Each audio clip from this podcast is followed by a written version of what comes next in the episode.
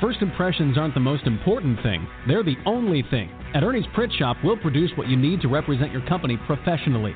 Right now, you can get 1,000 full color business cards, 1,000 4x6 postcards, or a 3x5 banner for just $60. You choose. Check us out at Ernie'sPrintShop.com.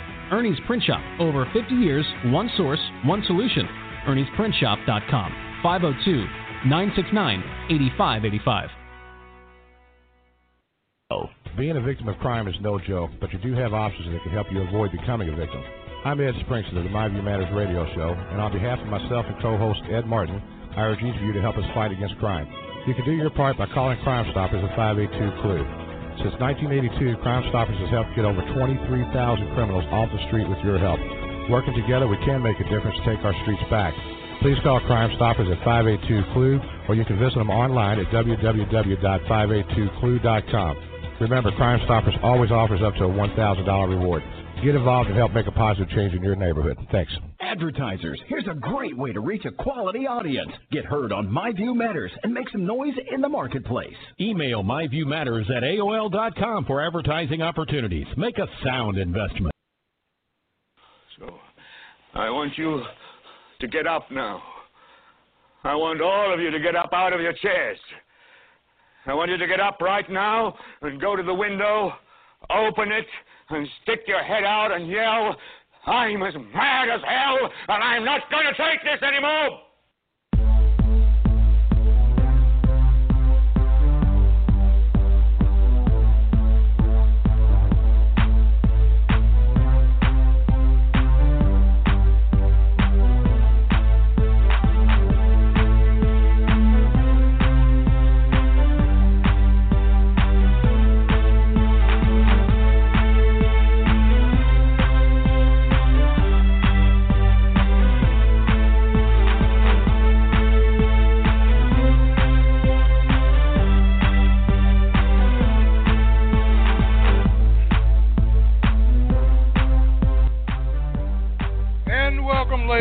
Gentlemen, yes, welcome once again to the Ed Springston Show, brought to you by the MVM Radio Network, home of EdSpringston.com. You can go for the latest stories, podcasts, whatever we've got going.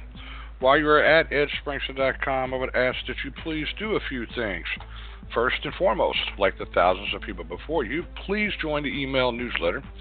We'll send you updates on a weekly or monthly basis, your choice.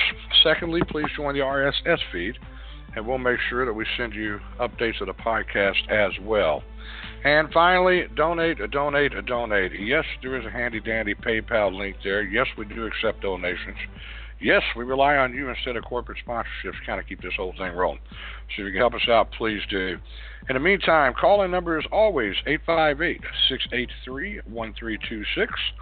You can also join us in the live chat, which is now open, or you can Facebook me at Ed Springston.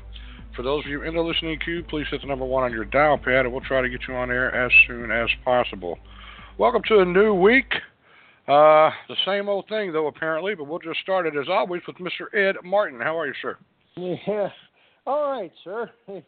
I'm actually loving this weather right now. I just I, I had to laugh because you know it was 90 not too long ago. Boy, you know the same as saying we've got if you don't like the weather in Kentucky, stick around a few hours, it'll change. Well, Oh, the running yeah. joke now is the running joke now is is like the weather went from 90 to 55 as if they rolled up on a state trooper. right, right, right. Like, That is the latest one. I tell you, and it's true. I mean, you know, Friday a week and a half ago, we were at 92, had a heat index of 97, and it dropped like crazy this past Friday. We had a high of 55, and it's basically been somewhere around there ever since. I uh, I personally like the cooler weather. I do not like the heat. I just can't stand the heat. I spent years working in that crap, and I've been thankful to be out of it. So I know you still do, and uh, that's get gets uh, gets rough on us as we get older. But uh, yeah. so I'm like you. I enjoy it now. I enjoy this. Yeah, of course. I, now, uh, now I'm looking at thinking, oh, great. Now I'm playing the game that a lot of people are playing. It's like, well, let's see how long we can go without actually turning the heater on. So, it's like, I think my wife's Well, I've got to game. admit, I have to admit, I broke down and turned mine on for a little bit uh Friday night. Oh, you and like uh. Yeah, well, there was a reason for it, man. Uh honestly. I decided I was going to drive my truck Friday night. Right, I've got a, I've got an old '98 F-150 work truck, and uh, I like to drive it every now and then. So you know, I, I basically I, I was driving it as my primary vehicle for a long time. You've seen it, my white one. And uh, anyway, yeah. so I like to drive it. It's got a new engine, tranny, all that good stuff in it. So Friday night, I decided I was going to drive it, running around and doing what I do. And uh, anyway, man, about I don't know seven, eight o'clock Friday night, I like to drive with my driver's window halfway down. I don't care if it's summer or winter. I always drive with it halfway down. But it got really, really chilly.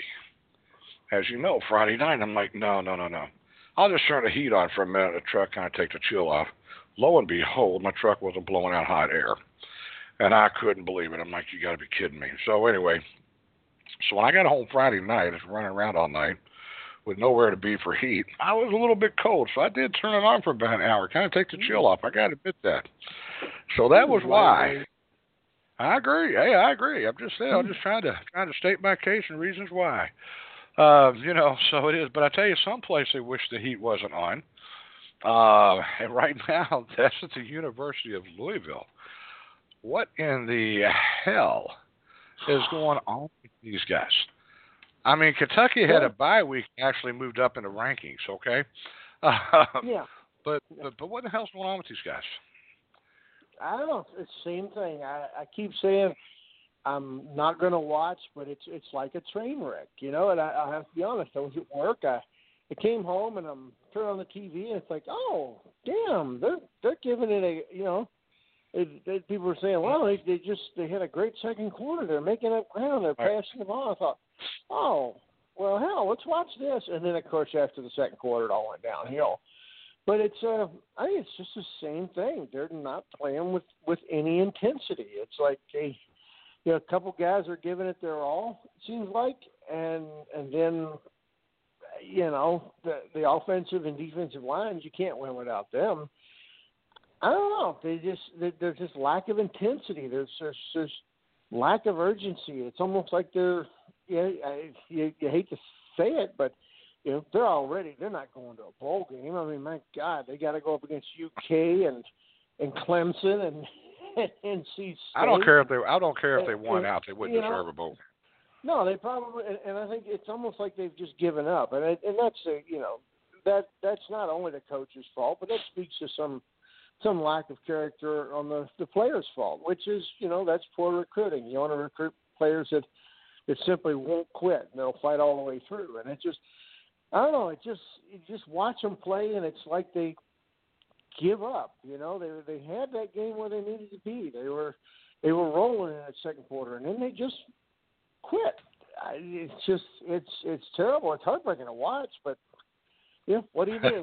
what do you, know, it's not me, and you know, and the thing that I can't tell get, you. having having coached contact sports, you know, somebody's somebody's dragging ass. Somebody's not giving you the intensity, the, for better or worse. Mm-hmm. You know, your coach has got to yank them, and they just don't. They don't. You know, these these guys, they'd be something not going right. They they just seems like the same guys keep the same lines, the defensive and offensive, or they keep having their place. And there's a question I would ask is, it's like, well, if you you know, if the offensive and defensive lines and, and running backs and all that, if if they're all if they don't feel there's any threat that they're going to get yanked and replaced by the second stringer or the third stringer, why try? You know, why why put the why put that extra effort out if you know there ain't no way in hell a coach is going to pull you off the field. Nobody's threatening to take your job, so you just don't. It seems like they just don't care. That that's my assessment, but. I think there's yeah, some truth be, in that. I could However, be totally wrong. I'm not. I'm not. I'm not getting paid millions. Yeah. I've never been a football coach. I, you know, I could be wrong, but it just it just seems odd. You know, it just seems it seems flat. Well, it seems uninspired. It seems to me. It seems to me that that I'm I'm continuing to be proven right yet again on Bobby Petrino. I think he's intentionally sabotaging this, the game this year. I think he wants out. I think he wants a buyout. Now Louisville actually went public last week and said they did not have the money to buy Bobby Petrino out. Um, and if you look at the decision making by Bobby Petrino in this Boston College game, it was the same old bullshit. I mean, as it's been all year, which is completely out of character for him. But Boston College went up 14 to nothing less than five minutes in the game. In the very first quarter, less than five minutes in, they took a two touchdown lead. Now, the Cards did have a reasonable second quarter. There's no doubt about that. But that second quarter was basically an average quarter for, for, for a, a college football team. Boston College wasn't doing anything spectacular all night. But the big critical thing to me was here. The one thing that I've been giving Bobby Petrino's team credit for was the defense all year. That the defense was at least trying. They were just having to spend way too much time on the field. And that was proven wrong as well. I don't even. Boston I, uh, you College know what? I'm, I'm not even going to give. 'em- I'm not even going to give them that much credit because Boston College. No, really, Boston College did what they did with two reserve running backs. oh, absolutely. They're big. They're, they're beasts. Their big boy's out. I think his last name is Dillon. He's Mhm. out for a few games. and He wasn't in there, and he demolished them last year. And like, yeah, well, the defense did a pretty good job against Boston College with their running game. Absolutely. Boston College didn't have their running game. Had had the uh, had the stud been there, you know, the I think his name is Dillon. Had he been there, it could have just got ugly. Because he's a he's a And they- beast. and they still trash him. Oh, absolutely. And and they were and they still had their way with them. And that's the problem. That's the problem. And when you look at Bobby Petrino, you look at the quarterback situation, and everything else. Jawon Pass still, again, this this kid has no NFL future.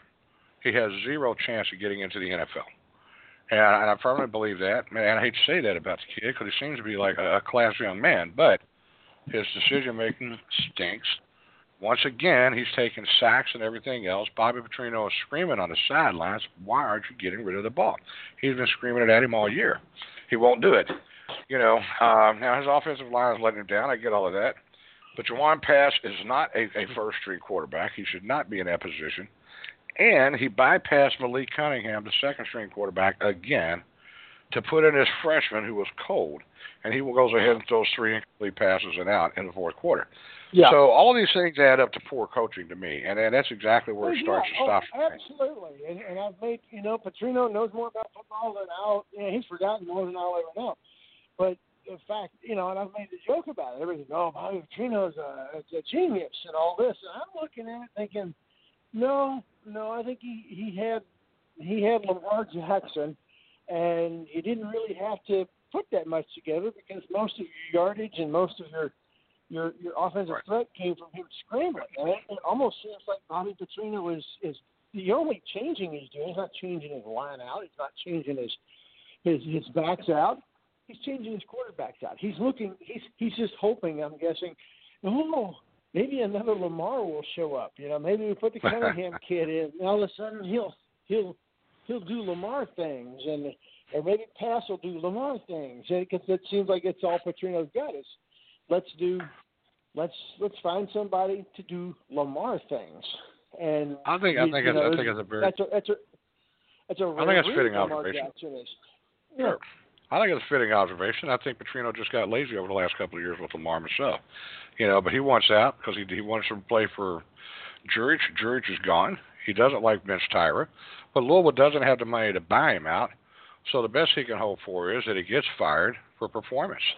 And they've got enough they can fire him on without costing him a lot of money. Trust me. There's always something in Bobby Petrino's uh, outside Well, life if- to if- you And a morals clause out, problem. If he, wa- if he really, if he really wants out, he can waive a few. He can waive some of that buyout clause if he wants. Of these Sure. players can, could they can tie some, they can tie things up and they can untie things. So if he's Sure. if he's amic, if he's amicable to uh, saying, hey, look, I want to be gone, and U of L said we can't afford it, you can say, cut the price in half, get me the hell out of here. But I'll be honest, Absolutely. I don't think he wants. I don't think he wants to be gone because right now the, the product he's delivering, who wants him? Well, I agree with you there. I agree with you there. That is, that is a problem, but I, but I think ultimately he's he's creating enough problems for himself, and uh, I do think his heart just isn't in it because of the situation at U of L.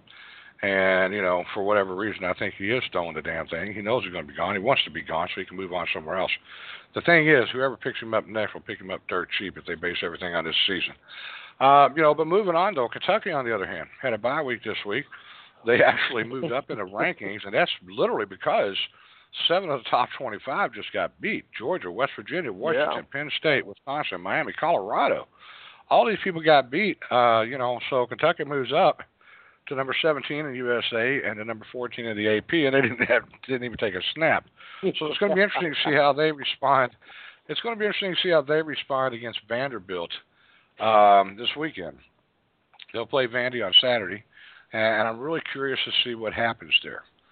Uh, you know, in Georgia, Florida have I- one coming well, on October you know, 7th. So Yeah, I, I think U of L's in a lot of trouble, but I think UK is going to stomp a hole in Vanderbilt. I really do. They're going to. Oh, They've you're right. had a week off. They've they've had a week off since they lost at Texas A&M, one of the hardest places to play, and a in a tough game. So, oh, I, I think the Cats are going to be mad. As the saying goes, they're going to be mad at the wet cats, man. They're, I think they're going to tear a hole through Vanderbilt. I think it's going to be ugly. I, I actually think you're right. It um, it's going to be really interesting to see that. I, I hope that they take Vanderbilt out really easily and very handily. Um, I don't think U of L is going to give him any problem whatsoever. U of L is not going to be able to stop Benny Snell. There's just no way. He owns them. Um, there, there's nobody on, on, on U of L's roster that's going to be able to compare. If he don't have 200 rushing yards that game he plays U of L, I'll be surprised. So Kentucky should be in great shape to be playing for a conference championship if they keep playing the way they have been playing uh, for the rest of the year. And we'll see how that goes. I think they've got uh, what four games left, something like that, three or four games left. So anyway, well, only only pro- only problem is We'll see. One of, them is, one of them is Georgia, so you know that that could be tough. But but they'll be you know it is kind of interesting that when Kentucky meets Georgia, Absolutely. they will be playing. Well, Georgia will be the game. for the yeah they'll they'll be they'll be playing for the. uh for the eastern eastern division of the SEC, so that that's really kind of Absolutely. cool. But you know what happens happens. absolutely, they've got Vandy, Missouri, Tennessee, Louisville, and Georgia. Vandy, Missouri, and Tennessee should all be wins. Um, they should be. You never never say they are, but they should be. And Georgia should be really the toughest test they got the rest of the year, and we'll find out. Um, you know, so that's our Monday sports update, folks. You know, we had to talk about U- U of L during football season. Um, but but I tell you, we've got a lot of other things going on. Just to kind of bring us back to the to the to the political show. Um, you know, I find it very funny that once again uh, Matt Bevin is coming underneath all kinds of heat about this value of his house, and now and now he is being accused. He is being accused of, of some sort of setup because he is asked a state panel to hear his appeal over the value of his mansion for tax purposes. Uh, now, the Courier Journal everybody else is sitting here saying it, it's a stacked deck, it's a ringer, because Matt Bevin appoints the three members to this state panel. Therefore, he's got a stacked deck to work with. Um, where was the Courier Journal and everybody else claiming this shit when every Democrat for the last 90 years has been in the governor's mansion that, that has all of these same appointments to stack the deck in every damn situation they can, including the U of L board that was an actually illegal board. Um, where, where, where are they at when it's all this? Why is it just a stacked deck when Matt Bevin goes to a board that, from a panel that he has appointed, just as every governor has, has appointed every panel for, for their administration as well? Why is what is the difference here? Where's why is there hypocrisy? Well, the difference is is because the uh, the Courier Journal actually looked into the value of the house, you know, and this is this is one of their this is one of their big stories, you know. They not like uh, they can look at the Lindauer stuff and and the undervalued houses, you know, the amazing the amazing shrinking value of houses of certain key Democrats and stuff, but but uh, yeah, it's just, it's just a story, you know. He he and, and they're and they're probably a little upset that the first go around he he uh his side of the story was upheld. Now, you know, I'll be honest, I don't appraise houses, but it, it does seem kind of a yeah, for whatever reason when houses are sold for under appraisal and then you have reappraised. I don't know. Just seems seems a little, you know, it, it doesn't seem completely kosher to me. I like Bevin, but doesn't seem completely on the up and up. And to be honest, I'm looking at a house like that, and and you know what Bevin's worth. At some point, you know, it's like they raise the value of my house or your house. I'm just like, oh, to hell with it. You know, whatever. It's just I'll I'll pay the taxes if it's not like ridiculous and So you know, they're just what the Courier is trying to make it sound like it was the old sweetheart deal, and people get appointed for you know that are working with it. Now, granted, as they say, it does it pass a smell test? Not exactly. You know, you you're buying a house from somebody that you're appointing to to some finance position with the state. You know, it's like okay, I don't know, but you know that that that just it has bad optics to it. Not saying it's corrupt, but but it just it's just uh, because of that. It's a story that got it has legs, and I'd say as far as a career opining that it's a stacked deck, like I say, this is this is their story. This is their this is you know they they want to they want to play the gotcha game, but they don't want to they don't want to look at Lindauer or some of his under undervalued appraisals and things like that. Well, I mean that's exactly it.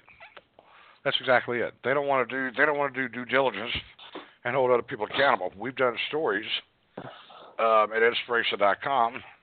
We've done stories showing the disparity and the favoritism by Tony Lindauer for those such as Mayor Greg Fisher and others who have had their daggone properties assessed at a lower value after. We're not talking about when they bought it. We're talking about years after they bought it. These things get reassessed at a lower value. All right, and and all these different things. Anybody who's connected through the Democratic Party politically, little Andy Beshear knows these things.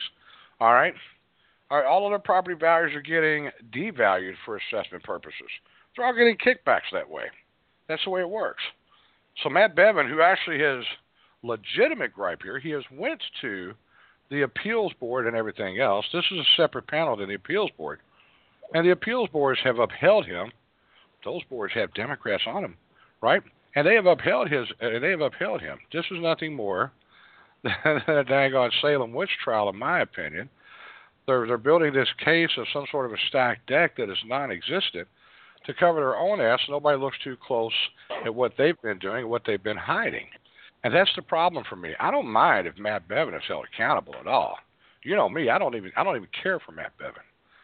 I really don't. I think he's a wannabe, yeah. but I think I think he's doing a real I think he's doing a pretty good job for Kentucky, which totally surprised me, and I've talked about that. But I'm not a fan of Matt Bevin as a person. All right, so I really don't care if he gets nailed for doing something wrong. It doesn't bother me in the least. But the fact that they're continuing to build this up like there's some kind of a, a problem here, and here's where the real problem is. They continue doing these things, and then they try to say that John May did a favor for Matt Bevin. And that's garbage. Because Colleen Younger is the one taking over for Tony Lindauer, and her job is to protect the Democrats who have been getting protected through the PVA office. That's the truth of it. She's corrupt as hell, in my opinion. That's just the way it is. You know, and it's gotten so disgusting. Colleen Younger and the Democrats have gotten so disgusting. They have now went after John May's wife, Shelley May. Now, a lot of people in this in this community know who Shelley May is. She was in charge of the Jefferson County GOP for for a year or two there. She's very active in the Republican Party, but she's also a nurse. She also has a special needs child all right, and has this yep. this this this boy is 22 years old. It's a 24 hour a day, seven day a week process. So she gets appointed to a health board by Governor Matt Bevin, and Colleen Younger is out there saying it was political favoritism. There is nobody in this state, in my honest opinion, who is more qualified for that position than Shelley May. So now Colleen Younger is attacking the mother who is a medical professional with 22 years of experience dealing with special needs children, including our own, is attacking her for some sort of political patronage. There's not one person in the state who has that pedigree that deserves that job. And Shelley May took it, and rightfully so. So, how do these Democrats and Colleen Younger yeah. sit here and continue playing these games because they want to protect a couple of bucks for the Democratic cohorts and trying to destroy the entire May family over something that they've done wrong. It's a stacked deck. It's political patronage. Yeah. This family has done everything. It's incredible. It's one of the best families I've ever known in my life. Yeah, and the thing is, is, is the odd thing is, is, is you and I both know Shelley May, and I've had conversations with her before to the effect of, you know, she totally gets it with her special needs kid. She totally gets that that the state you know, people need help from the state in these situations. She totally gets that. So she's not one of these Republicans that's like, you know, you know, to each their own and uh, you know, good luck and let the free market handle it. She's not one of those Republicans. She's she's a very compassionate and, and empathetic person, as you said. She's yes, she she lives it. And yeah, of all people that the that you would think that the Democrats are being, you know, quote unquote the compassionate liberals and stuff would want to see get an appointment, it would be Shelley May because she she like I say, she's totally sympathetic and totally empathetic with with people who need government assistance for things like special needs and, and, and disabilities and stuff. She gets it, and you want her. You know, if if you're in favor of government helping people out, you want her in that position. That's exactly it, and that, and that's the problem. That this is how desperate they are for Colleen Younger to protect the status quo. That they're going to attack a professional, a medical professional who is a mom and has been working with special needs kids, including her own child, for 22 years. Colleen Younger couldn't spend an hour taking care of Shelley May's child, and she's out there attacking her because her husband is running for office. You know, when I first met Shelley May, I got to be honest with you. You know, I called Shelley May out quite a few years ago. I didn't think she was doing the right thing by the Jefferson County GOP, and I called her out mm-hmm. publicly. Did a story, did a radio, did everything just like I want to do, right? I do that a lot. Yeah. And it was amazing because it also happened to be an election year when this was going on that I didn't think Jefferson County GOP was giving enough attention to Republican candidates, and I called her out for it. She was in charge at the time. You know, and I went to a political event, and she just showed up out of the blue. She saw me, she recognized me. We'd never met in our life, but she recognized me and walked right up to me. And she goes, I understand you have a problem with me. Let's talk about it. And I told her what my problem was. Very forceful. You know me, I'm, I'm very blunt. I don't play no games in that atmosphere. You know. And then she sat there and she talked to me. She goes, okay, now here's what's going on. And in that split second, when she came up to me and stood up to me, eye to eye, not because she was a woman, not because she was anything, she came to me eye to eye equal to equal, and said, okay, here's the deal. Not pissed off, not angry. She laid it out. And you know what? In that moment, I earned more respect for Shelley May than you could possibly imagine. And from that moment forward, I started talking to Shelley May. When there was a problem, I would call Shelley May. I would get the whole picture. I, I, I used to go off a little half cocked 10 years ago. I've learned a lot since then. But you know, and, and and the thing is, and the thing is, then you learn about her family. I've met her husband.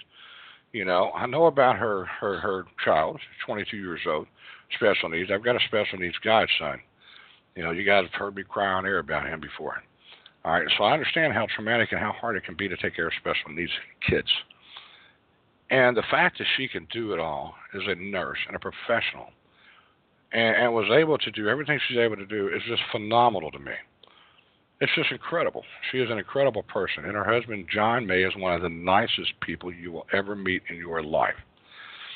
So when I find out that Colleen Younger is doing this to try to protect the Democrat status quo, and now the Courier Journal is running these idiotic articles again, yeah. trying to pretend like Matt Bevin is doing something different, all because they're trying to protect the Democrat PVA, that's disturbing to me. That's why it's important to get out and go vote next month. Get rid of these scumbags. Go ahead, vote red. Put some people in office that can actually do the job the right way because this is the yeah, kind of well, stuff. Vote, yeah, you know, vote for who you want, but John May, I'm definitely vote for John May. Just they say someday, even if I didn't know the character of the family, I would vote for John May just to mix it up. It's like, oh no, no, no, no, no, we can't, we we can't just hand the baton off again and and right. let everybody, you know, let the Democrats stay on the inside lane with this. No, it's it's time to mix it up. You know, I look at uh, I look at things like Mike Mike Harmon running the uh, state auditor's office. Thank God, you know, because I look at some of the people who ran it, the Democrats, they didn't do anything. This, this, you know, you bring a Republican right. in, he he doesn't give a damn about your status quo, your, you know, your good buddies, your, you know, your your projects that are just you're pouring money into and all your cronies are getting paid for. He's come in and he's right. really been a hell of a state auditor. So you know, along those lines, yes, I think John May. I'm going to vote for him. God, I hope he wins because I'm no doubt in my mind he is he's going to step in and I mean he's already made issues on, uh, on on another radio show about you know talking about the school tax and stuff and how how Churchill Downs, although they don't own the ground underneath it, they make they make whatever two hundred million dollars worth of uh, improvements on the land, yet their assessment doesn't go up on their capital improvements. You know, it's like, so right. what's up with that? So you know, the minute he said that, I'm like, oh yeah, this is good stuff right there. well, you know, and that's the thing because John May knows these things. John May is more qualified than Tony Lindauer, Colleen Younger put together. I mean, this guy has been PVA. He's worked at the state level. He's worked at the local level. He's done everything. There is nobody that knows the, the way the property assessments work better than John May in this community. That's the truth of it. He is the more highly qualified and more experienced person. Not because he's a Republican, folks. Seriously. I mean, I've actually sided with Democrats, and you guys know that. I actually sided with Jessica Green just a couple of weeks ago. You know, so I mean, that's the way it is. But you know, the fact that these guys are, are sitting here taking on Matt Bevin and Colleen Younger is attacking the family personally, not John May, her opponent. She's attacking John May's wife and his family and a special needs kid and the medical job that she has in the, in the Bevin administration. That's disturbing. That's disturbing. That makes it personal. This isn't a political race. This yeah. is a personal vendetta of some sort. And I don't like that ever. I really, really don't you know, so this this is why I'm spending so much time on this because it just really pissed me off when I saw that over the weekend. I'm like, you have got to be kidding me! Of all people you want to play games with, somebody with the credentials and the credibility uh, of Shelley May, and you want to attack her and her child. Uh, that was just disturbing. It's a new low even for the Democratic Party to attack a special needs kid and his mama. I mean, it would be one thing if she was a high school dropout and smoked crack 10 years ago when she got this great appointment. That's just not the truth. So it just really pissed me off, and I wanted to spend some time on it. Uh, we've got other things going on, though. I mean, really, truly, we've got all these this election stuff going on. Um, you know, everything's happening. The mayor's race is heating up, as we know. There's another debate scheduled uh, tomorrow night, I believe it is. Uh, there's actually two debates scheduled tomorrow night for the mayor's race. Angela Leet and, and Greg Fisher will square off at 7 o'clock on a one hour live television debate. And then you've got four of the five independents who will have a, a live um, online debate at 8 o'clock for the League of Women Voters. Now, the independents are getting pissed off and angry because they aren't allowed on the main stage with Greg Fisher and Angela Leet. Um, this is going to really piss some people off when I say this, but it's the truth. It reminds me a lot of the Republican nomination for president. You had two separate debates because not everybody could be on the same stage in a limited amount of time. That was just the way it was. Now, what they did for that one in particular was that they went ahead and took polling results, and whoever had the, the biggest polling results got on the main stage. The rest got to the second stage. It, to me, that's what I'm kind of equating this mayoral uh, debate to. there's just too many people to put on stage for an hour, hour and a half format. You know, um, and typically you're going to find a lot of these independents. Uh, Jackie Green is a great example. Uh, is not a very good speaker, not very coherent. Uh, it's not somebody that I would want to listen to for an hour in a debate. I have listened to Jackie Green in debates, and these other people they've got on the independent ticket are people that just stole their name on there They, that really don't bring anything to the table. You've got to have some substance. You know, now the reason that's going to piss some people off is 2006 when I ran for mayor, I was the only independent that was ever allowed in these televised debates. I was actually not included in five out of seven debates, but I was allowed to be included in the two televised debates. And as an independent, I'm supposed to stand up for all of these guys, and I do.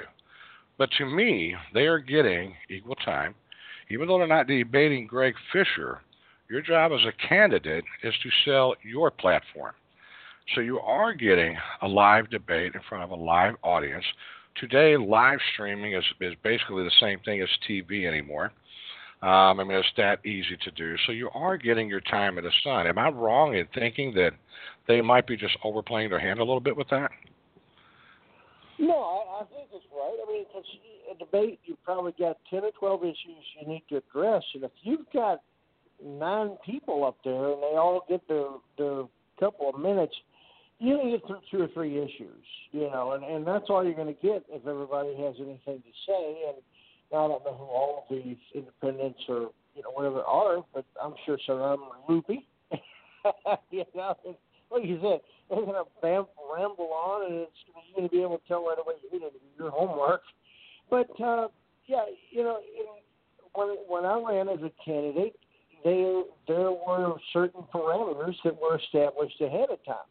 You know, like when you're on KET, that's public financed. Uh, I, along with Ken Molman and others, we, we, you know, most people agree. It's like, look, if it's public, publicly financed, uh, you right. should have, you know, you should give all candidates that, that meet the criteria to be on the ballot uh, a fair right. shake. So yeah, that's that's different, but and they were good about that. KET used to be. Mm-hmm. They've started playing weird rules now, but um, but these are these are private debates. You know, they're being aired on a on a private station. This is a, and they have the right, as they have in pretty much any race anywhere, to set parameters in advance. If you're not polling a certain amount, you're not in. You know, and that that happened with me when I ran. I wasn't polling a certain amount for a couple of debates. I didn't get in. You know what? And those were well established numbers, and you just you accept it. But and that's the other well, thing. I don't even know. I don't even know if the other guys are polling. You know, I haven't seen any polls, but it kind of makes me right. wonder. Yeah, I, I know one of them. I know, you know, I know two of the guys. I know two of the guys that are running, but the others right. I don't. I'm just like, I'm sorry if you're not. If if if not only if you're not polling, but you have absolutely no name. Well, the thing is, you don't get in. Oh, that's right. You know, and that's the thing. I mean, you know, I, you, you look at when you look at Canada. For one thing, there hasn't been any polling per se. All right, they haven't done a poll that included all these guys, so you have no idea how everybody is polling. All right, it's been it's been early. They don't do that in, in the town in this town. They do that on a national level. It's not on local races. So you know, we haven't seen the polls to actually justify that. However, out of the names involved uh, with these independents, uh, you know, I can, I can I can definitely make a case for Chris Thieneman being allowed on the main stage. He ran as a Republican for mayor. You know, he has a name recognition. He has a, a backing and a following. He has all of these different things. Uh, you know, he's running a couple of races locally, and he's proven his worth and his value, right? So I can see adding Chris Thieneman to that debate. Perhaps Jackie Green. I'm not a fan of Jackie Green. Um, I don't think Jackie Green can bring anything to the table substantial for anybody but himself. I mean, he's he's focused on on adding bike lanes. That's about all you can really say about the guy. Um, you know, but but perhaps because Jackie Green again does have some name recognition. So if you wanted to add Thieneman and perhaps add Jackie Green, I, I could probably say that would be okay because you can prove, you can prove uh, through their history of running for office and being in debates before, you can prove that they've probably earned a right. But these other guys, most have never heard of. Most have never heard of. So it's like, you know, we have to start looking at that kind of stuff. Um, I really don't have too much of a problem the way it's set up right now. Um, but uh, at the same time, there might be some sort of an argument on behalf of Thieneman and Jackie Green. Uh, Yeah. But the rest, no. You can't just put everybody on stage in a one-hour debate and say, "Here we go." You know, uh, Jackie Green, of course, is out there calling this media censorship. It is not media censorship in this particular case, although the media is notorious for doing that shit. Um, this is not this is not a particular case where it is media censorship in my place. It's just logistics. It has to be done a certain way. Now, does this give the power to the two-party system? Yes, it does, and that's the harshest part of all of this. You know, so maybe they should include one or two of those guys, but but they should base that on on history and involvement, things like that, not on a gee, I just signed my name on the dotted line, so I should be involved in everything. That just doesn't, doesn't do well for me. So we're going to find out. We're going to find out. You know, but for those that are interested, there is a uh, debate tomorrow night. It will be put shown on TV, League of Women Voters, between Greg Fisher and Angela Leet. And I hope Angela Leet does a better job this time than she did last time. Um, she needs to be more forceful. You know, Angela Leet, believe it or not, I've been very critical of Angela Leet for quite some time. But over the last month or so, uh, you know, I mean, I, I've also said from the very beginning that Leet would still be a far better job than Greg Fisher as mayor, and I firmly believe that. But if she wants any chance at all, she's going to have to come out and be forceful and quit letting these people handle her and tell her how to play. If you're going to play in the big leagues, you got to play like a big girl. You can't sit here and allow yourself to be to be bullied and, and talked around like Greg Fisher is allowed to do. So I hope she comes out and shows the world tomorrow what she's made of. And the rest, of course, yeah. are at eight fifteen. So go ahead. And and that's one of the things that uh, actually talking to uh, a well-connected attorney this weekend, and he was uh, you know talking about Trump, and neither one of us really like him, but you know we both agreed that it is it is kind of nice that he he took the gloves off, and he and I guess you could say he he lifted the veil on the ugliness of politics.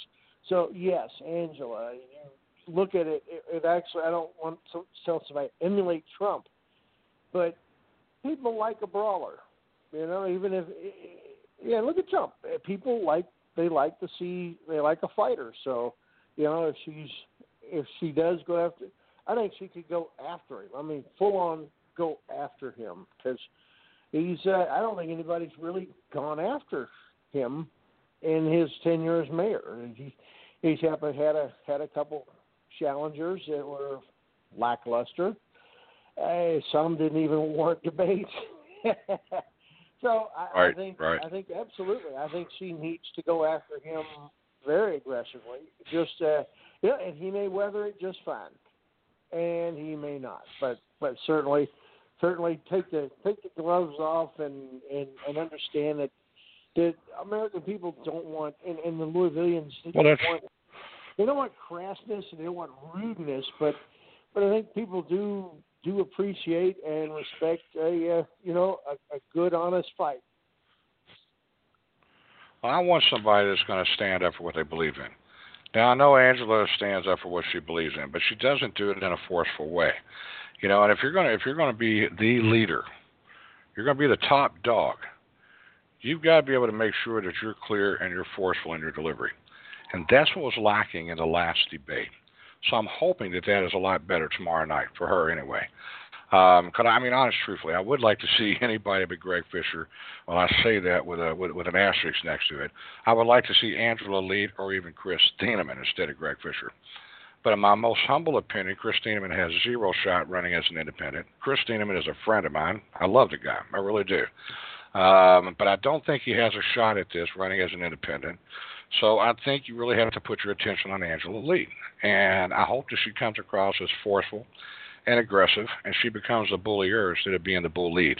As harsh as that sounds, that's the reality of, of, of campaign season. It's something that has to be done. So we'll see what happens with it. Um, but uh, I will probably watch those tomorrow night myself.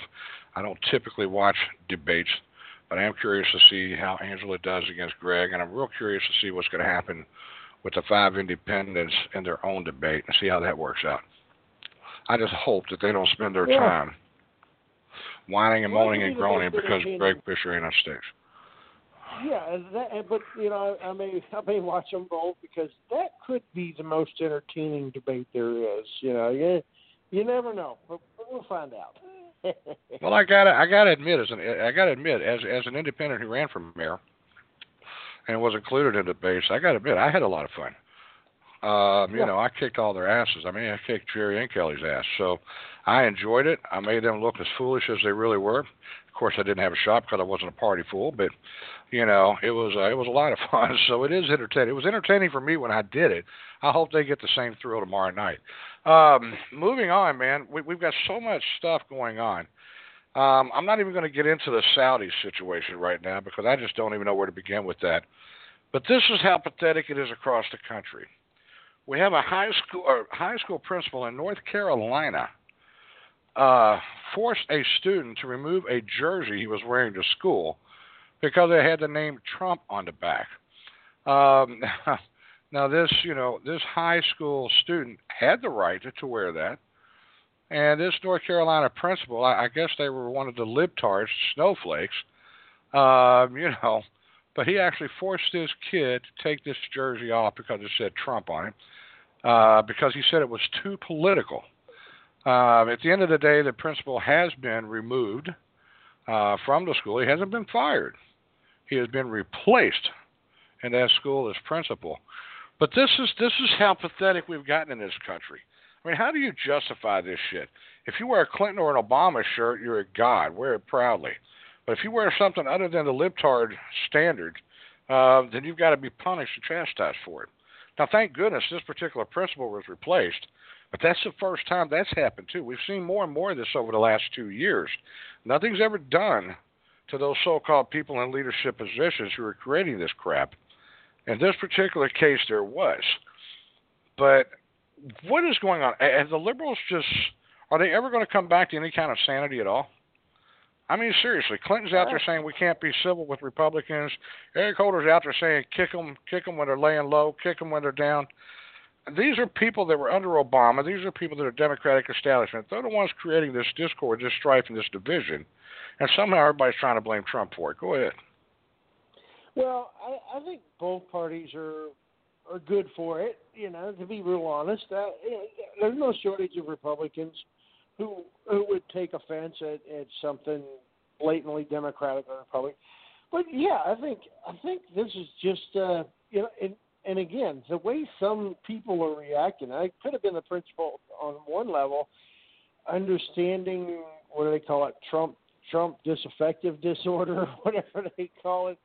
You know that some people react so negatively to you know MAGA or anything you know or Trump 2020 right. or anything all any and all things Trump that I'm going to ever so slightly take the Republic the the the, uh, the principle side that that because society has gotten where we have gotten and people are so easily offended and are so easily triggered and violence is not out of the question right or left as a suitable reaction as opposed to you know rational debate.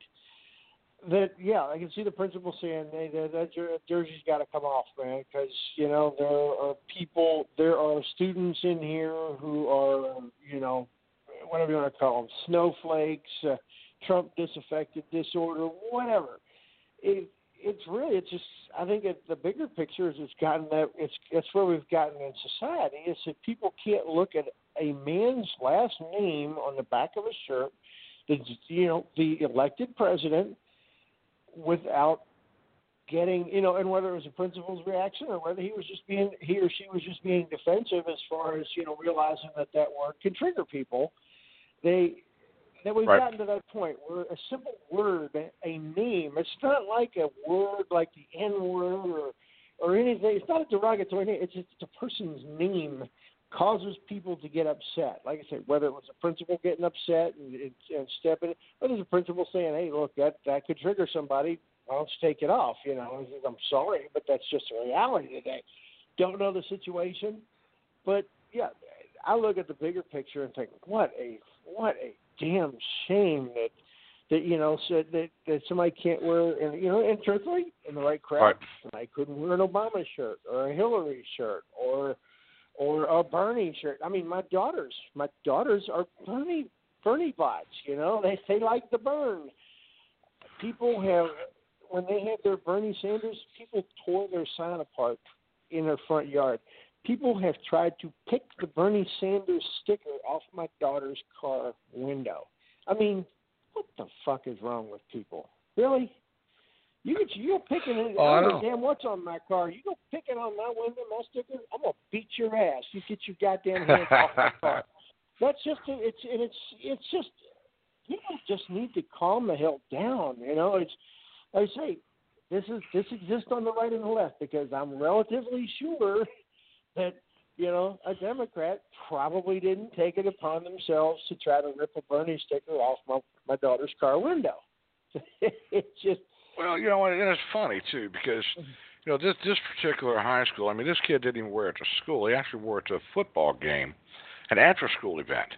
Uh, he wore it to, to a high school football game, and he was forced to leave because of the jersey. I mean, that that's the kind of stuff that disturbs me. yeah. Then we've got to look at the again, other end of the again, spectrum. I could see again. I could see that as a as a precautionary measure because the principal would recognize, as you and I would recognize, I mean, if we were walking behind some guy on the sidewalk and he had a Trump 2020 shirt on or something, you know, we keep our eyes peeled. It's like that dude, that dude, somebody's going to give that, somebody's going to give him a hard way to go any minute now. You know, so you would. Oh, I'd, I'd definitely be watching I'm back. is- I agree with you. Yeah, that's what I'm saying. Is it, it it's not so much that, and, and the principal could be the guilty party, but we've gotten to a point where you can't do that anymore. I mean, you know. Well, but here's something you know, else you in, can't back do. In the, uh, back in the seventies, you probably went to some. You know, granted, you didn't. Back in the seventies, you didn't wear a Trinity jacket to the St. X side of the Trinity St. X football game. Didn't do Well, that. But that well, for us, we had Southern this Fairdale. is just this. Yeah, this. Yeah, you you didn't you didn't wear your Southern football your, your Southern leather jacket to the Fairdale No. side unless you No. wanted to go to the hospital. Unless you want to go to the hospital or go to war, you never you never walk that way by yourself Yeah. anyway. But no, you're right, Yeah, and, and you know, and I get that. yeah. That's all part. That's all part of the competition, though. But this has absolutely zero to do with the school. This has to do with the political situation. You know, he wore a Trump jersey. That had Oh, nothing to do with who's playing. that- that's, That's the saying. thing. It's not it doesn't have anything to do with the school. It just has to do with, in the bigger picture, the way people are triggered.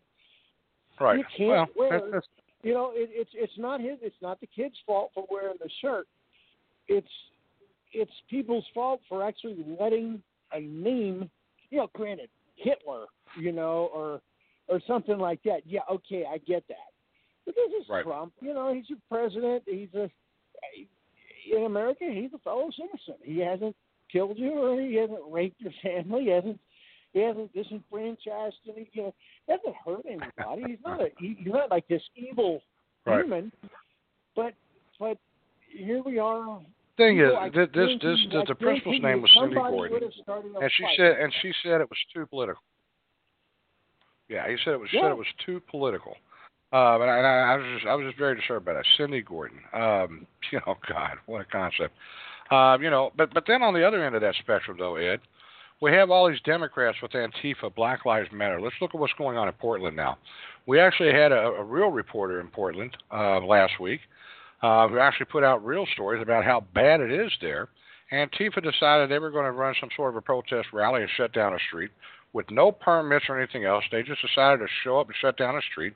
They attacked a 70 year old driver, uh, beat his car up and everything else. The police were sitting there watching it at the next block intersection, watching the whole thing unfold, sees them attacking people, sees them attack this man, sees them attack his car, and do absolutely nothing about it. They just sit there let it go on. The reason was we didn't want it to escalate further. Now, that's against the law. Their job is to uphold the law. I mean, are are, are they just chicken shits? You know, is, is that the reality that the Portland police are chicken shits? Are are are the are, is the mayor telling these guys to back off like they did in Baltimore when they let Baltimore burn down, based on lies, of course? Um, you know, these things are disturbing. Now, I understand the police are under attack all the time. I support the police 100%. Let's let's not anybody sit on this on, on this podcast and think that I don't. I do. But damn it, if I'm going to support the police, I have to know that the police are supporting me.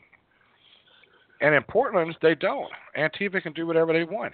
This particular reporter said this is an everyday occurrence for the most part. That they do exactly what they want to do, and nobody will stop them, but for for whatever reason, whether it's fear or anything else. Um, I don't get this. I don't get this. Uh, I'm with you. I mean, we pay, you know, uh, not in Portland, but we pay our taxes, and there's an expectation. You know, the police are sworn to uphold the law.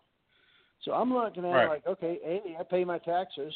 I expect, you know, a reasonable expect a reasonable expectation of protection, and you're sworn to uphold the law, and somebody's breaking the law, and you're turning a blind eye to it.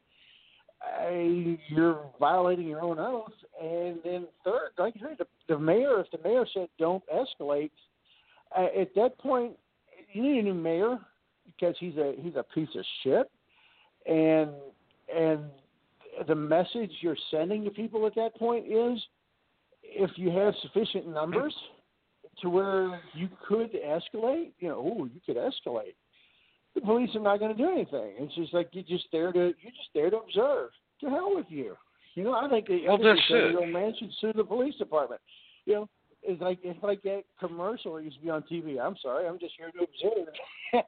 I got news for you. I'm just observing. What the fuck? What what the hell are the police going to do if you're the one being attacked, and you go ahead and pull out your illegal concealed weapon Yeah. and you start shooting these little shits?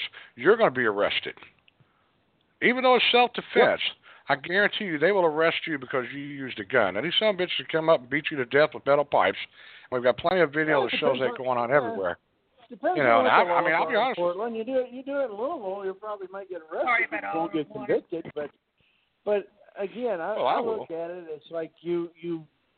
I think they should, you know, granted, if that's what you, if that's how Portland wants to be, then my my thoughts on that are that news hey, you elected these you elected these idiots. That's your town. You try to bring that. When I walk out into these hey, crowds, when I walk into crowds, I'm carrying every time. I don't even fool with it anymore. I'm not going to play no games like that. They're going to get in my face and come at me with a metal stick in their hand. They're going to get shot. I'm probably going to shoot them in the face so they can't even have an open casket. And I don't care what they say about it because I've got the right to defend myself. Let's go to the phone real quick. It's awful late in the show. Mayo, you're on.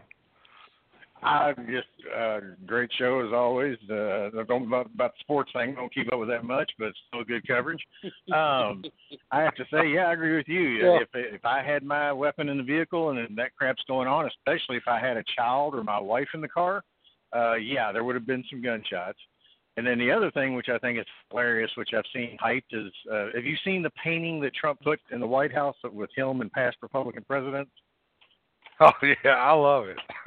And I'm like going, yeah, I, I like really the do. painting. It's classy. I, I thought it was decent enough looking, but you know, then all these people are going off, you know, oh, it's tacky, it's this and that, it's this and that. Oh, but, it's all know, the liberals going nuts. It's all the liberals going nuts. For those of you who haven't seen it, you got Donald Trump, uh, the Bushes, um, Reagan, uh, I mean, Abraham Lincoln, I think, is in it as well. You know, you got all these Republican presidents. Yeah, you got all these Republican presidents. Yeah, like sitting around, sitting around in a casual setting at a table and shit, standing there and stuff. I mean, you know, it to me, it just kind of makes it, it kind of makes you human. You know what I mean? I like the painting. I think I think it's in great taste. It kind of humanizes everything. Uh, but you know, the libtards are going crazy. Oh my God! Oh my God! Because they don't have Obama and Clinton standing over four dead bodies in Benghazi. Maybe that's what we ought to do.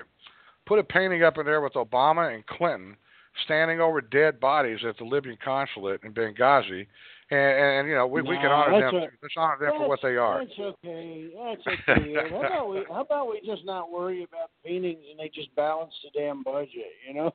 Yeah, well, now, you know, You I got to say, that's got me concerned. That's that's really got Yeah. me concerned. You know, we're looking at the budget. The budget, uh, we've got what a seven hundred billion dollar deficit now. Uh, the highest one we've had since 2012. This year, um, you know, now I do think that part of that is deceptive. I think it actually will get better. I know the experts are saying it's going to get worse. I don't believe so. Uh, we put more yeah, and more just people like to jobs are supposed to get worse, and they've gotten well, better. well, well. I mean, but but well, the I deficit think, spending I is think, what's helping of people's jobs this come my, my liber my libertarian pedigree. This is this is where I come in. It's just like I don't think we're ever going to get better until it collapses or something because we are about to appro- we're, we're rapidly approaching a a place where the interest on the debt is the biggest part of the budget, and that is a bad. That is a bad place to be. At that point, at that point, your number one expense is your interest, and if you've gotten to that point personally or at a business, you're done. Well, I don't. I don't disagree with you there, and and I think ultimately we're going to have some problems. With a day of reckoning coming on that sooner rather than later, regardless of who has control, Democrats or Republicans. Yeah. Uh, I am a little concerned that, that we have such a high deficit right now, but I also do understand, or at least I think, that that's going to come down next year or the, or the year after. I really believe that, and, and the only reason for that is, you know, we're not going to get rid of deficit spending. I'm sure of that, but I don't think it's going to run the way it is right now. You know, we, as Mayo pointed out, we do have more jobs coming in. Those job pay taxes that'll offset some of it. If if if business does what what we expect them to do uh, with, with some of these tax breaks and stuff, and that's increase their daggone business, hire more people, which is going to create more payroll taxes and everything else. A lot of that will be offset.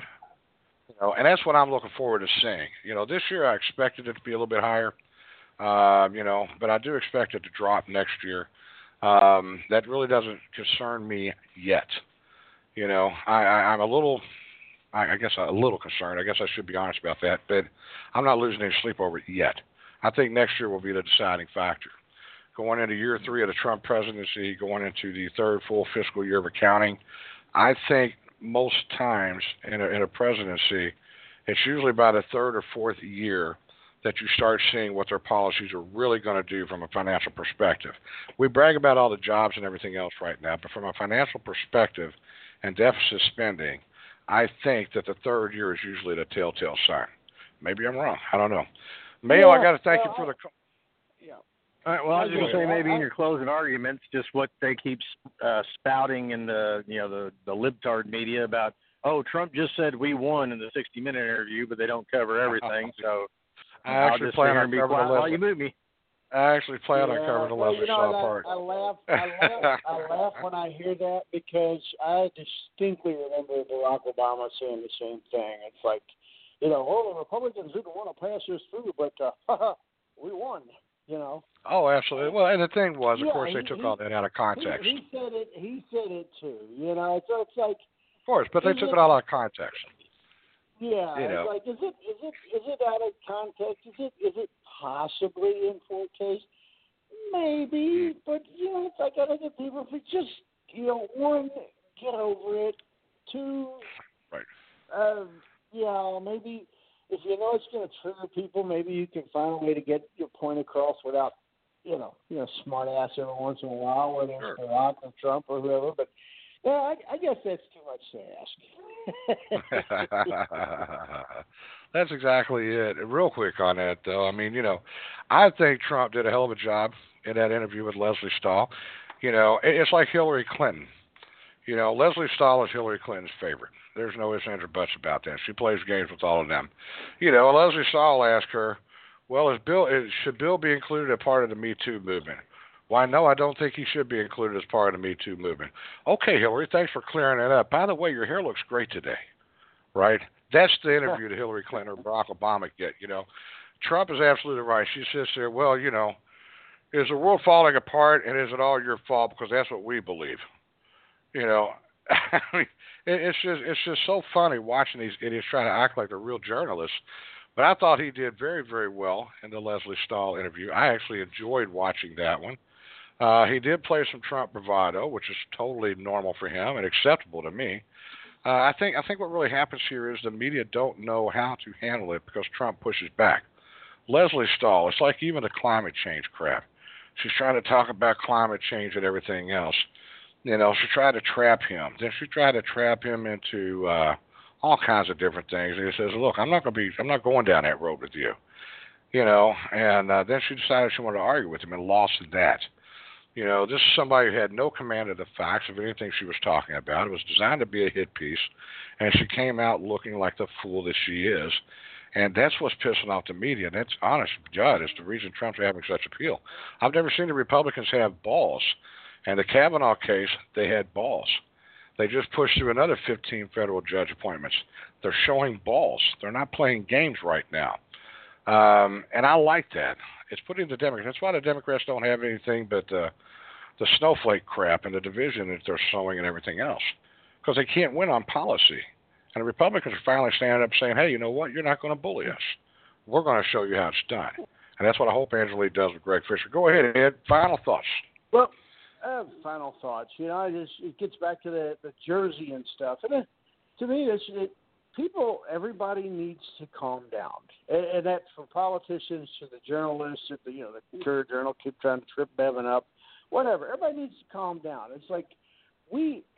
Yeah, it, it, it actually sometimes it reminds me of the warehouse floor. Sometimes you've got every once in a while you get these people that just they just want drama. Why I have no idea. It's you know it, it, it has nothing. Ever you know, and when drama starts, everybody loses focus on on fixing what needs to be fixed, doing what needs to be done.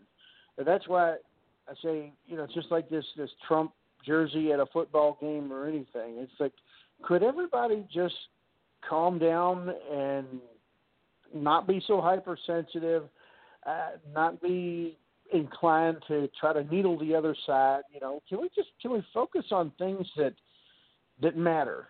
You know, because a lot of this stuff is just it, it gets to the point of being juvenile. Whether it's the media trying to play gotcha, or or some politician, you know, shaking his testicles at somebody like, ha ha, you know, bravado. It's just like I said, no shortage of problems. No shortage of problems. No shortage of people that need help.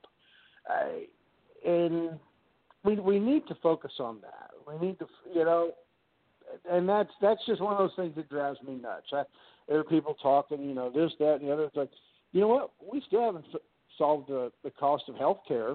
Uh, Democrats didn't solve it, and Republicans didn't solve it by undoing what the Democrats didn't do to solve it. Could somebody please get to work on that? Just ah, it's maddening. It really is. Well, I, I, I'm assuming that was the end of your final thoughts. Yeah. Uh, for me, for me personally, I would love to get to that kumbaya moment. I really, really would. You know, but at the same time, you have to really look at where this starts and stops. Okay, you never saw Republicans acting like this when they lost, ever. All right, I mean something as simple as the Christine Blasey Ford bullshit, and it was bullshit to me. No, she lied. In my opinion, she lied, pure and simple. There is no ifs, ands, or buts to it. All right, for me, okay, it wasn't because of I want to stand for Trump and Brett Kavanaugh. It's because the evidence clearly showed that she didn't have a clue what she was talking about. I think she was used. By the way, where is Christine Blasey Ford now? As soon as Kavanaugh got passed, she disappeared with $900,000 from her GoFundMe account. So she got paid quite well for that. When I look at stuff like Leslie Stahl, for example, in, in, in the interview yesterday, right? She wanted to talk about how Russia meddled in the election. Trump told her, yeah, Russia meddled, but I think China meddled too and there are other countries that have as well. Immediately, Leslie Stahl accuses him of trying to divert the whole Russia thing. That isn't what he did. He, of course, says, I'm not doing that. She says, Yes, you are. What? He admitted that Russia meddled, but he also told us what we already know. China meddled in the elections. There were other countries involved. We have the proof of that.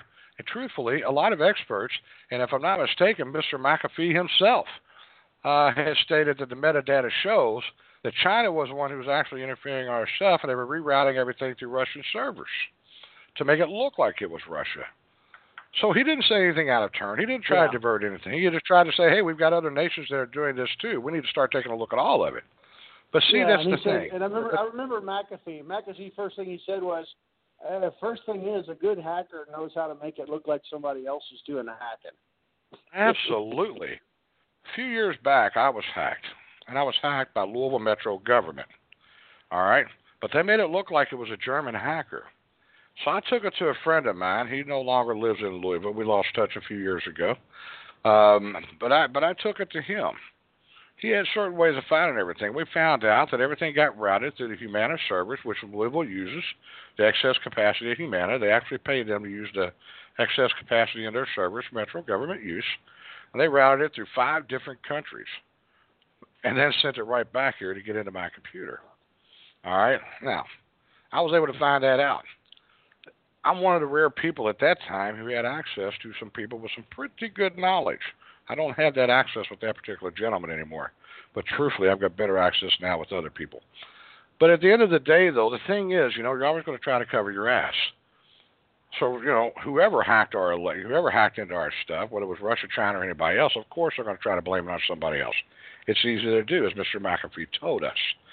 So Trump didn't try to step away from anything. He admitted Russian meddle, but he also said there were other people that did as well. That should be a red flag to all of us. But instead, it has to be a hit piece against Trump. When I look at Hillary, she's out there talking about the Me Too movement. She was actually asked if Bill Clinton should be included uh, as part of the Me Too movement. Should they should they include Bill Clinton as a sexual predator? Well, no, Bill should never be included in that. This is a different situation because Monica Lewinsky was an adult. You know what? I'll meet Hillary Clinton halfway on that. Monica Lewinsky was a 23 year old adult. She was wide eyed, bushy tailed, and fell for all the crap that the free the, the biggest leader in the whole world put on her.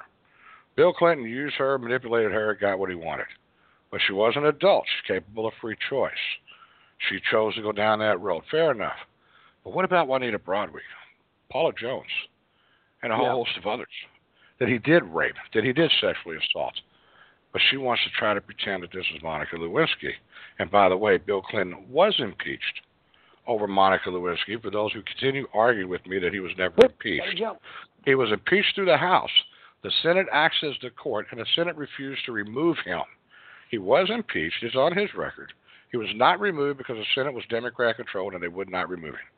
That's the bottom line. So, all these different things that are going on, you have to start asking yourself, what is the deal here? It's the double standards and the hypocrisy. Hillary Clinton is telling everybody else, don't be civil with Republicans. You can only be civil once we get power back. Eric Holder is out there telling people to attack Republicans. All right, we've got all of this inside information, proven information, that the Obama administration and all of his minions were using that office in a political way, lying, cheating, and stealing. We've got dead bodies because of it. And these people are still out there pushing violence. They're pushing Antifa. They're pushing Black Lives Matter. This isn't the Republican right doing this. This is the Democrat left doing this. Because division is what keeps them in power. And quite frankly, folks, I'm really getting sick and tired of everybody sitting here screaming the poor, the, the rich Republican white guys are the problem. You need to look at your own damn party. The richest members in Congress include your Democrats. Essentially, what you're looking at is a rich Democrat blaming a rich Republican because you're poor so that they can continue staying in office and continue breaking in their money. Look at Dianne Feinstein. Hundreds of millions of dollars that she's gotten rich through her husband because of great contracts that she's getting through the federal government. Same thing with Nancy Pelosi and all the other rich Democrats. John Yarmuth has more than quadrupled his money in a short time he's been in Congress because he was all over the health care bill and he took advantage of it and his almost family has gotten rich. His almost family health care business has gotten rich on your tax dollars. This is all insider crap, folks. So don't let these rich Democrats, these rich white Democrats, convince you that the rich white Republicans are the problem. They're not. They're not. The problem is we want to sit here and continue to be divided over stupid stuff. I'm white, you're black, so we can't get along. You're rich, I'm poor, we can't get along. Because that's all the damn Democrats and the liberal left can sell to control you. Now, I don't think the Republicans are the greatest thing in the world. Don't get me wrong.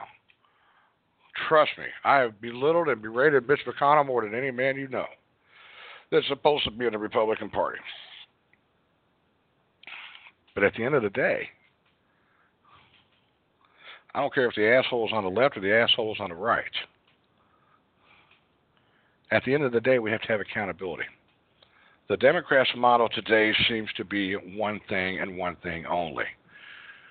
You have to elect us so that we can destroy America, or if you don't elect us, we're going to destroy America. There doesn't seem to be any middle there. I mean, that's it.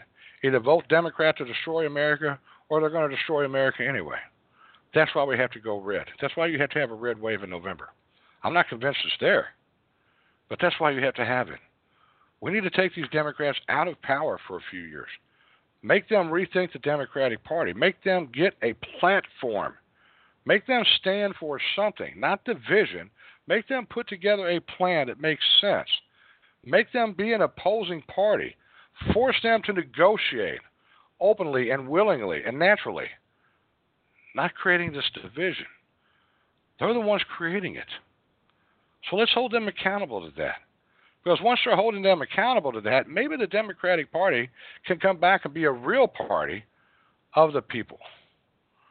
Instead of being an opposing party who is hell bent on destruction and mayhem and acting like a bunch of whiny ass titty babies because they don't get their way. The Democratic Party left me years ago. I didn't leave the party. They left me. That's why I'm no longer a Democrat. And it's gotten worse in the 20 years since. We should all be alarmed.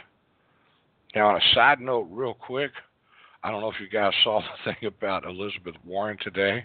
What a joke she is. Pocahontas herself screaming and whining about how she's Native American. And just got a DNA test back that says she's got less Native American blood in her than 96% of every daggone person in America. She's got like one ten, one one thousand twenty fourth of her blood is Native American, going back ten generations. I've got more than that in my system, and I don't call myself a Native American. I'm not entitled to that. We've all got some Native American blood in us, and they just found out she's got less than most of us. But she's still out there acting like this vindicated her and proves that she's a Native American. Oh, I tell you, things just get funnier and funnier.